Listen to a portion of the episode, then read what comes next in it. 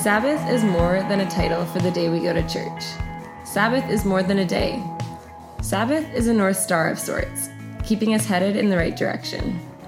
Sabbath, the way our Creator intended it, is a practice we can center our lives around, living from the restoration we receive on that day. Welcome back to Sabbath 101. My name is Terry, and I'm a volunteer campus minister in Prince George on the campuses of UNBC and CNC. Thank you for joining us again this week as we explore Sabbath as a lifestyle. When God invited his people to Sabbath, he knew that observing Sabbath once every week would reorient us for the other days of our week. Sabbath 101 could be the most important course you take in university.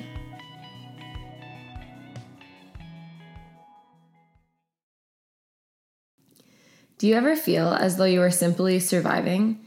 Anticipating a break somewhere in the future? That is because we were designed to need a regular stop, a rest. But God's invitation to observe the Sabbath is more than a day off. The difference is that the Sabbath is designed to help us live from a place of rest, not for rest. Walter Brueggemann says that people who keep Sabbath live all seven days differently. God's invitation to Sabbath every seventh day will begin by changing that one day of your week and eventually change all the rest of your days. Sabbath isn't merely a day, it's a whole lot more. When experienced as God intended, we will find ourselves anticipating Sabbath on Thursday, Friday, and Saturday, and remembering this day on Monday, Tuesday, and Wednesday. Sabbath isn't just a day off, it's a lifestyle.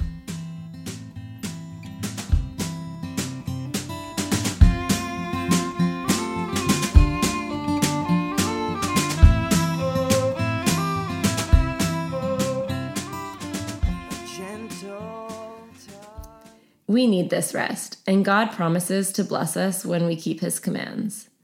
The book of Leviticus contains a lot of laws God gave to the people of Israel, his chosen people.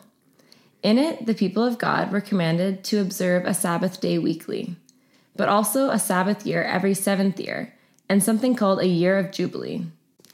The Sabbath year is described in Leviticus 25 as a year of complete rest for the land. They were commanded not to plant their fields that year or prune their vineyard. Instead, they relied on what the land produced naturally, whatever harvest God blessed them with during that year of rest. Then, every seventh Sabbath year, the year of Jubilee happened. The Jubilee year was called the Sabbath of Sabbaths, and it took place every 50th year, right after the seventh Sabbath year, or seven times seven. The number seven was a big deal to these guys. The Jubilee was a year of systemic cultural reorientation.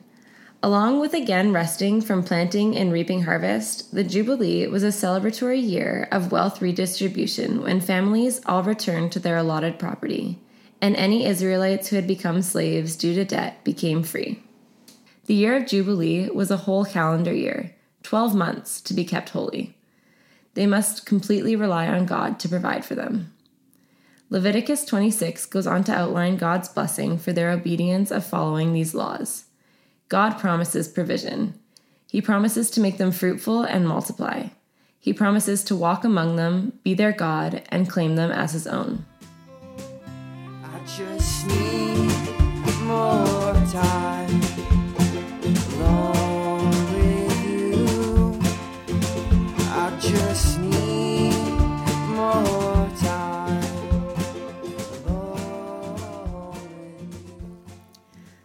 Let's take a closer look at the year of Jubilee. The Jubilee year was a full picture of Sabbath lifestyle. This year was to become a year of celebration and grace, a redemptive year for captives, where the poor were delivered from their poverty, a year of restoration. In the Jubilee, everyone celebrated their redemption in the Lord who delivered his people from captivity in Egypt. The year of Jubilee was to serve as a foretaste of the coming of Jesus, who would come to preach the good news to the poor, tend the brokenhearted, liberate the captives, and spread the message of grace. It also served as a marker for when the Lord would come again to restore all things to himself. What a promise and symbol the year of Jubilee was. As we practice worshiping and resting on Sabbath, we can be reminded of the Jubilee's fuller picture of Sabbath. In Sabbath, we remember the Jubilee King, Jesus, who heals the brokenhearted and teaches of liberation for captives and has promised to completely restore all things to himself. Think of your favorite season. My favorite season is the Christmas season. Although Christmas itself is one calendar day, there's a great time of anticipation filled with decorating, shopping, baking, planning, and parties as the day draws near. When the day finally arrives, it is filled with joy and celebration, but things don't end immediately at the end of that day. No, there are days, even weeks, filled with continued celebration and remembrance. The leftover decorations, gifts, and gratitude of the coming of Jesus to us outlast this day. Not only the physical things from this day last, but also some of the experiences and memories impact us going forward. The days following Christmas are better because of this day of rest and delight. That's kind of like Sabbath. We should live our lives in anticipation and remembrance of the rest and delight we get to spend with God each Sabbath and let it fill each of our days. What blessings have you began to realize in your life as you began practicing Sabbath? Do you notice the practice of Sabbath beginning to spread itself into the rest of your life?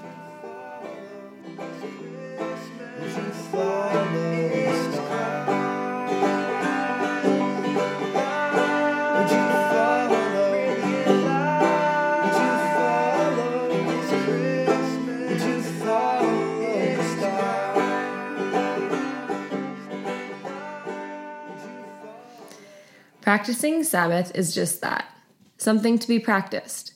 Be gracious with yourself as you reflect on the teachings and challenges. We began this course to create a space to learn and journey together.